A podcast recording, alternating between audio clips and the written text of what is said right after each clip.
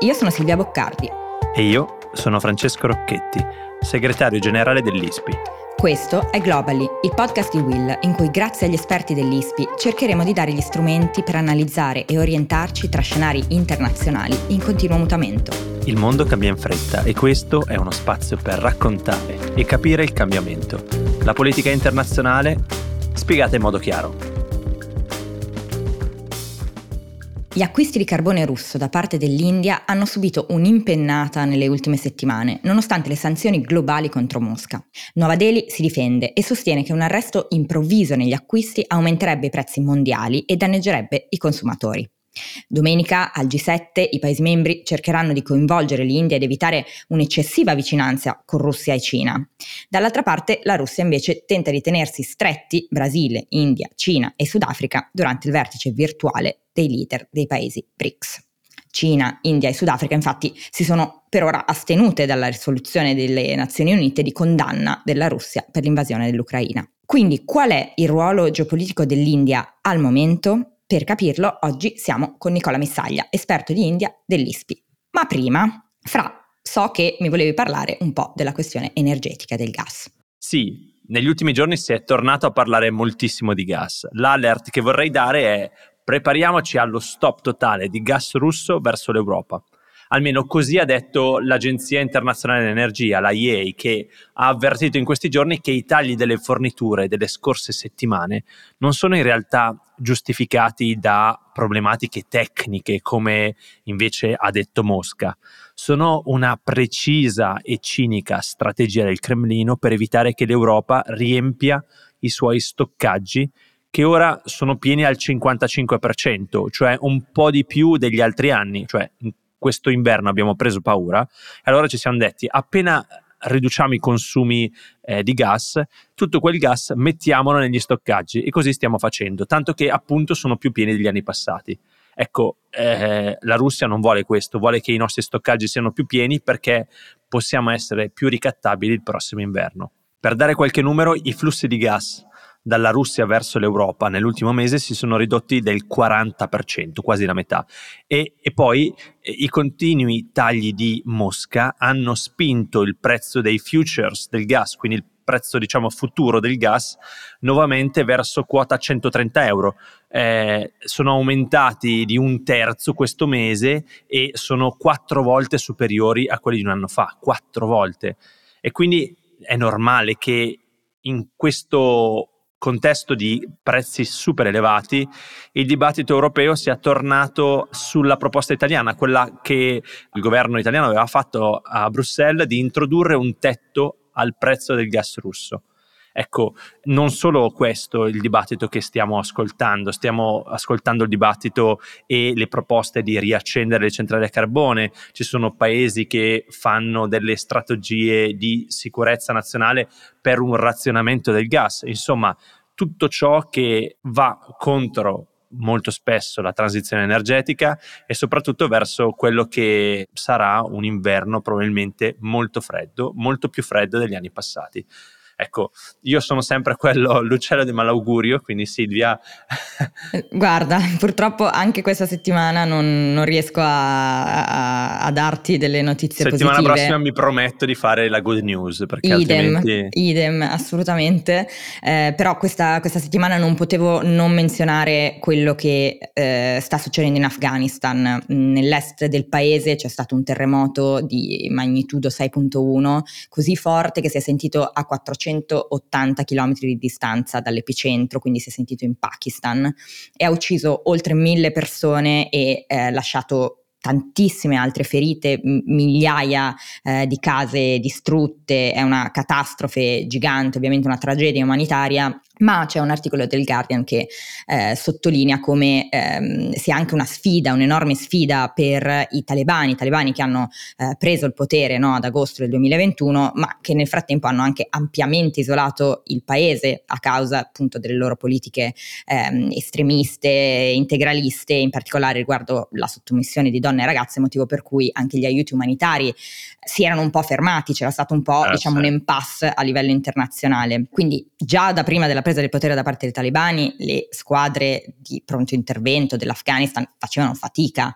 ad affrontare mh, disastri naturali che sono frequenti nel paese sia per la mancanza di, appunto, di, di controlli, di infrastrutture, sia perché eh, comunque il cambiamento climatico ci sta ehm, toccando tutti, no? Eh, ora le forze sono ancora più limitate, quindi una manciata di aerei ed elicotteri mh, idonei al volo, ma eh, poco più, cioè quindi l'ultima, la risposta diciamo immediata a questa, a, que- a questa catastrofe è effettivamente limitata. L'ONU e alcune eh, NGO come Medici Senza Frontiere, eccetera, si sono ovviamente già mobilitate, ma eh, diciamo questa, questa, crisi che c'è stata precedentemente, che ci siamo portati per tutto quest'anno, eh, sta creando un problema anche nella velocità in cui diciamo eh, andremo ad aiutare la, la popolazione colpita nel, nell'est dell'Afghanistan. Quindi una situazione purtroppo drammatica, anch'io non riesco a dare eh, una notizia positiva oggi, ma eh, ci spostiamo un pochino più a eh, est e eh, con Nicola, ciao Nicola, grazie di essere qui, parliamo un attimo di India. Ciao Silvia e ciao Francesco. Eccoci, allora ehm, vorremmo partire un po' da, diciamo, dal ruolo geopolitico eh, dell'India. L'India ha in questo momento una posizione un po' ambigua, ha avuto perlomeno fino adesso una posizione un po' ambigua e infatti viene un po' tirata dalla giacchetta sia da una parte che dall'altra. Eh, posizione ambigua soprattutto, beh, ricordiamo, riguardo alla, alla questione diciamo, della Russia e dell'invasione dell'Ucraina. Se ne stanno un po' approfittando? Cioè qual è il ruolo, diciamo, che peso ha l'India al momento sul piano geopolitico? Beh, la prima frase che mi è venuta in mente quando, quando, ho visto Modi venire in Europa e tanti leader eh, invece andare da Modi a, a, corteggiarlo in qualche modo è stata una citazione paradossalmente di, di Mao, eh, grande la confusione sotto il cielo, la situazione è eccellente, eh sì. sicuramente eh è quello che, che deve aver pensato Modi in quel momento e che credo eh, New Delhi pensi anche, anche ora. Ecco, L'India, eh, sappiamo, è rimasta neutrale rispetto alla, alla condanna della Russia sul, sull'invasione eh, dell'Ucraina e un po' tutti i leader del mondo, da un lato quelli occidentali, quindi Joe Biden, i leader eh, europei, però anche eh, i russi e addirittura i cinesi stanno in qualche modo corteggiando modi eh, per portarlo, per portarlo dalla propria parte eh, perché l'India insomma, sappiamo che ha un peso eh, demografico enorme eh, in Asia, è un paese strategicamente importante per, per, l'America nel contenimento della Cina e quindi ciascuno vuole in qualche modo che l'India si schieri dalla loro parte. Ecco, eh, la decisione di Modi è quella, eh, per il momento almeno, di non schierarsi ancora. Io credo che questo eh, in questi due mesi, due o tre mesi, abbia in realtà molto rafforzato il peso eh, di Delhi, perché eh, Delhi ecco, non concede una, una, vera e propria dichiarazione di alleanza con nessuna, con nessuna, delle parti, però allo stesso tempo è troppo importante, troppo strategica per, eh, per essere fortemente criticata, tanto che Biden all'inizio era infastidito dal fatto eh, che, che, Modi non, non, criticasse apertamente la Russia, però abbiamo visto che nel giro di pochissime settimane anche l'atteggiamento degli Stati Uniti rispetto all'India è cambiato, anzi sono diventati molto più morbidi, hanno smesso di, eh, di chiedere apertamente all'India di criticare la Russia, però allo stesso tempo l'hanno poi corteggiata, insomma Biden è andato in Asia, ha coinvolto l'India eh, in diversi summit, summit come il Quad, che sono summit eh, di fatto occidentali, insomma, per, per contenere la Cina. Eh, hanno proposto anche all'India, come ad altri paesi dell'Asia, un, uh, un, nuovo possibile uh, trattato commerciale che coinvolgerebbe tanti paesi uh, asiatici, gli Stati Uniti, ma non, ma non, la Cina. E Modi ha accettato di farne parte, però allo stesso tempo ancora non sta condannando la Russia. Non scopre le carte. Ma a proposito di Russia, puoi farci un piccolo excursus delle relazioni tra l'India e la Russia, perché eh, noi appunto o- oggi in questi mesi parliamo di eh, stabilire delle relazioni commerciali, strategiche, anche militari con l'India, noi occidente, ma la Russia ha legami con l'India che nascono da lontano, no Nicola? Certamente, infatti ci sono dei motivi per cui l'India non sta uh, criticando Mosca in questo momento. Eh, I legami tra Russia e India nascono da lontano, non lontanissimo, a dire il vero nascono più o meno negli anni 50, nel 55, eh, con l'Unione Sovietica. Ora, eh, Stalin, ecco, agli albori del, dell'Unione Sovietica non aveva una visione particolarmente positiva dei padri fondatori dell'India, Gandhi o Nehru, perché li, li trovava un po' troppo eh, comunque vicini a, a, una serie di valori occidentali. Il vero legame con l'Unione Sovietica è cominciato con eh, la morte di Stalin, quindi nel, nel 1953 e l'arrivo di Khrushchev. In quel periodo eh, l'Unione Sovietica si è fatta un po' il campione eh, nel mondo dei paesi in via di sviluppo, tra cui l'India.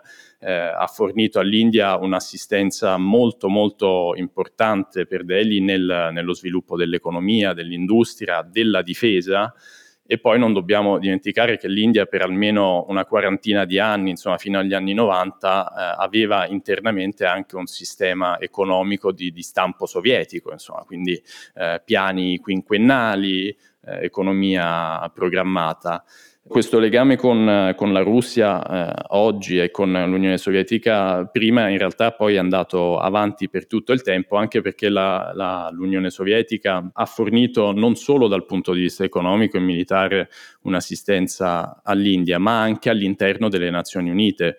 Pensiamo nella grande disputa che l'India ha da sempre, almeno dall'indipendenza con, con il Pakistan, la disputa sul Kashmir. Ecco, l'Unione Sovietica per tenere l'India ecco, nel, nel proprio eh, alveo in qualche modo ha sempre sostenuto eh, le ragioni dell'India rispetto al Pakistan da un lato, rispetto alla Cina dall'altro, tanto che proprio sul supporto sovietico dell'India eh, anche le riunioni tra Mosca e, Peti- e Pechino hanno avuto dei, eh, dei problemi ecco, nei, nei decenni passati tutto questo è stato poi ereditato dalla, dalla Russia, diciamo, dalla Russia post-sovietica. Insomma, eh, oggi la Russia di Putin eh, fornisce all'India ancora 80-85% del, dell'assistenza eh, militare e, e, di difesa eh, dell'India. Quindi pensiamo al peso strategico ah, sì, eh, che sì. può avere la Russia. A dire il vero, Modi insomma, in questi ultimi anni ha leggermente rallentato eh, i nuovi accordi con la Russia perché ha provato anche ad avvicinarsi eh, all'Occidente, però il peso specifico russo, soprattutto nella difesa, è stato, è stato, notevole e Modi, come abbiamo detto prima, ne approfitta come ne sta approfittando adesso. Il, ecco, L'India è un grandissimo paese, ha degli enormi problemi economici, eh, perché Modi ecco, non dovrebbe approfittarne, tanto che al di là delle armi, eh, adesso, come dicevi tu Silvia, eh, l'India sta comprando petrolio e carbone eh, a prezzi abbastanza stracciati dalla, Straccia, dalla Russia. Ma scusami, proprio su questo, tu hai menzionato l'Occidente e, e il dibattito che c'è oggi è quello del, dell'India, possibile nuovo pupillo dell'Occidente. Eh, la realtà a me sembra un po' diversa, cioè eh, la realtà è quella di un paese che prova a barcamenarsi, a destreggiarsi per tenere buoni tutti per adesso, è un paese che ehm, ha provato a, più volte ad avere uno slancio globale, poi frenato immediatamente da necessità locali. E faccio due esempi: i vaccini. A un certo punto la, l'India si era proposta, vi ricordate, come global hub per la produzione di vaccini, certo. e poi invece ha detto no, li produciamo solo per noi. E lo stesso ha fatto per il grano poche settimane fa ha detto ah c'è meno grano dalla Russia e dall'Ucraina, saremo il granaio del mondo, per poi accorgersi in realtà che le necessità interne erano talmente elevate da rimangiarsi la parola. Quindi c'è questo grande slancio potenziale verso il mondo e poi invece una forte, eh, una forte come dire, necessità di gestire un paese gigantesco in tutti i sensi. Quindi secondo te Nicola stiamo un po' esagerando in questa idealizzazione dell'India eh, o può veramente diventare il pupillo dell'Occidente, il nuovo alleato in quella parte del mondo? Allora, secondo me dire pupillo è senz'altro un'espressione esagerata, però in realtà forse eh, si può in- cominciare a intravedere una, una, sorta di alleanza. Allora, intanto eh, gettiamo un po' uh, le basi. L'India ha sempre, eh, anche se aveva re- relazioni buone con l'Unione Sovietica prima, ha sempre perseguito una uh, politica estera di non allineamento, che vuol dire io sono amico di tutti, però non ho nessun alleato, tanto che era anche nel gruppo dei paesi, anzi era diciamo leader dei paesi non allineati. Bandung. Eh, esattamente. Eh, quindi pupillo sicuramente è una uh, espressione fuorviante perché non credo che New Delhi mh, cambierà questa, questa, impostazione se non sarà veramente costretta, che so, da un'escalation molto pesante, per esempio, del, eh, del conflitto in Ucraina che, che, la obbligherà in qualche modo eh, a schierarsi. In realtà il non allineamento abbiamo visto e sicuramente se ne è accorto anche Modi eh, sta giovando all'India perché tutti la corteggiano, tutti eh, forniscono in qualche modo aiuto. Sicuramente mh, mm, io penso l'Occidente se vuole veramente farne un, non un alleato però un amico deve alzare la posta, quindi deve proporre trattati commerciali più eh, funzionali agli interessi dell'India, eh, deve, deve, proporre ecco, uno status eh, più... Ma più o meno come adesso io so che tra poco ricominciano i negoziati per un accordo commerciale tra Unione Europea e India che erano interrotti da una decina d'anni. Sì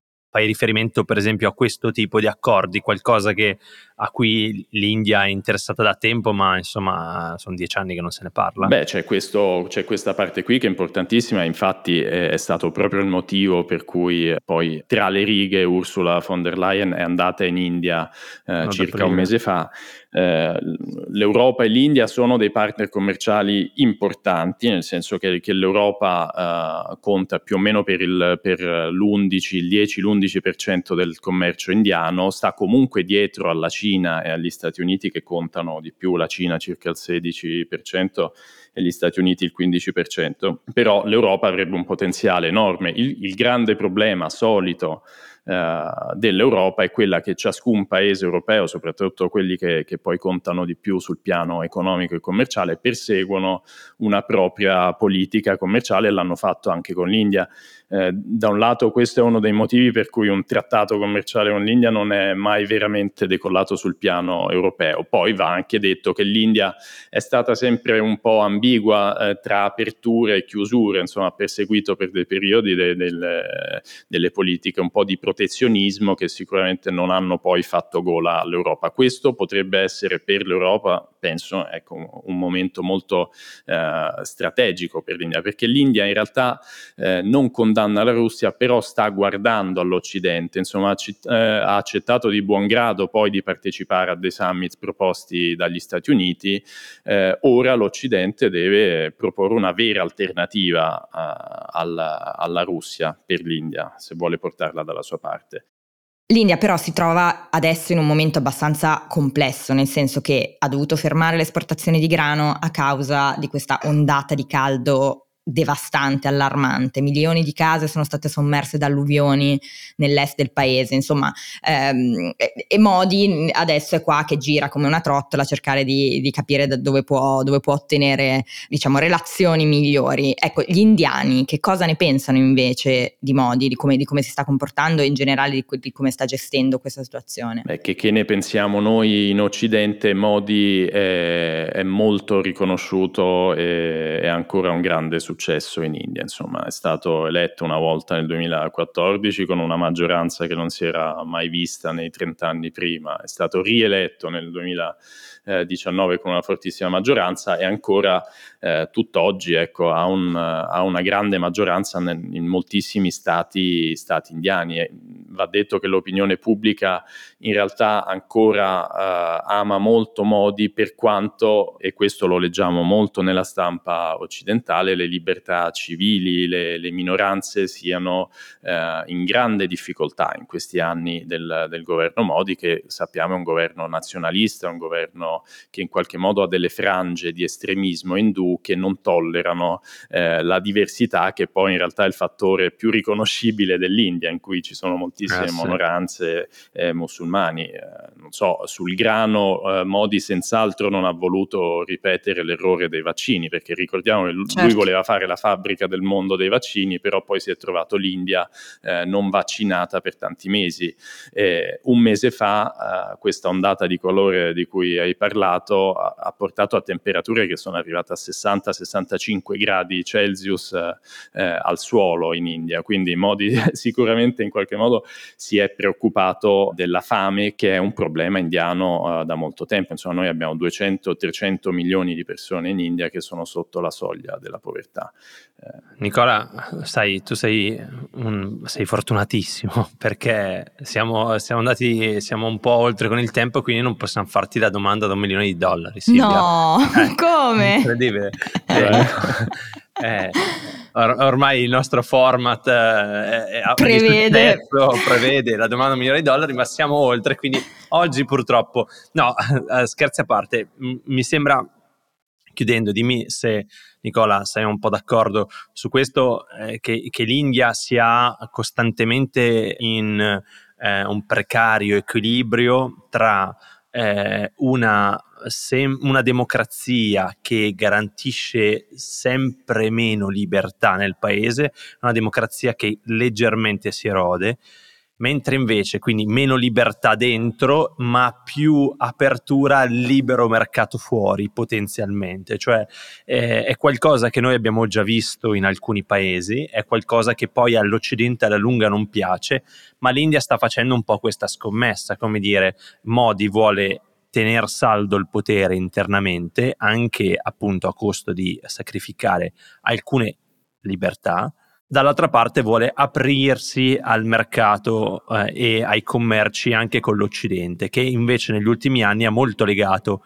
il commercio anche al rispetto delle libertà interne. È un equilibrio difficilissimo da mantenere, ma tu sei abbastanza d'accordo su questo e io direi che su questo chiudiamo, giusto una battuta. È senz'altro un equilibrio difficile da mantenere, ma è esattamente la scommessa che Modi sta facendo e anzi questa situazione di adesso in cui l'Occidente guarda più al peso geopolitico dell'India ah, sì. che non alle libertà, fornirà a Modi un'occasione in più per stringere sulle libertà civili interne. Quindi eh, di questo dovremmo cominciare a preoccuparci tra un po'.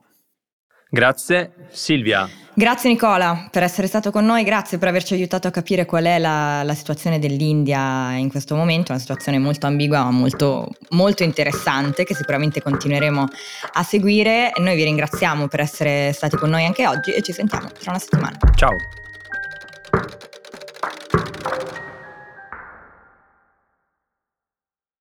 Ciao, sono Mia Ceran, voce e autrice di Grano, il podcast in cui si parla di quel tema scomodo e imbarazzante che a volte si insinua nelle nostre relazioni e muove le nostre vite, i soldi. Lo trovate su tutte le piattaforme e potete scriverci le vostre storie a grano-willmedia.it.